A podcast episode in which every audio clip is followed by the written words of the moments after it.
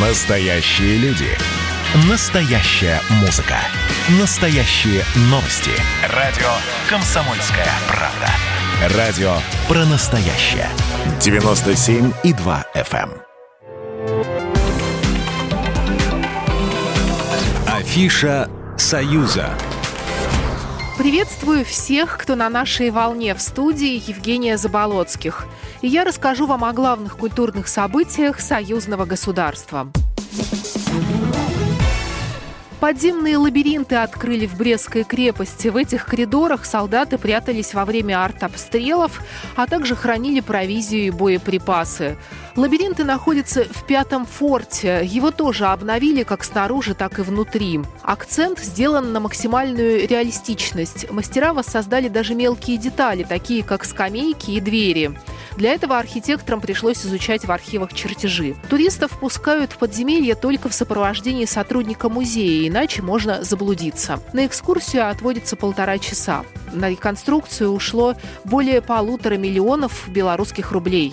Средства выделили по программе союзного государства. Подробнее об этом нашей радиостанции рассказал министр культуры Беларуси Анатолий Маркевич. Эти средства, они вложены очень правильно они вложены в наше историческое прошлое, они вложены в память наших людей о тех страшных э, событиях, которые происходили здесь, на этой территории. Кроме того, на выставке можно узнать об истории фортификации Беларуси, а еще увидеть солдатский быт времен Российской империи и Второй мировой войны. Выставки.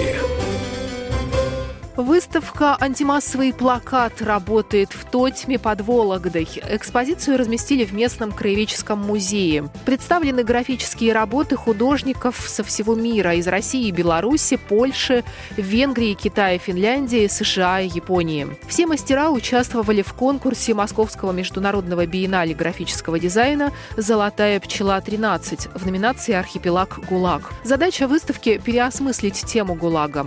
По мнению организатора, лидеров советские образы строителей коммунизма, вождей, рабочих, пионеров порождали мощную мотивацию, но в них не было индивидуальности. Советское искусство обращалось к массам, а не к личности. Художники попытались сделать акцент на конкретном человеке. Экспозиция открыта до 10 февраля.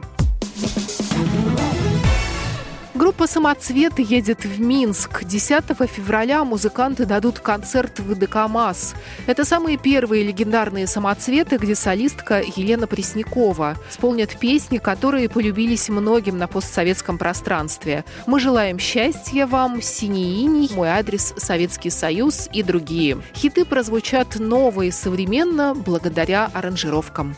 Программа произведена по заказу телерадиовещательной организации Союзного государства.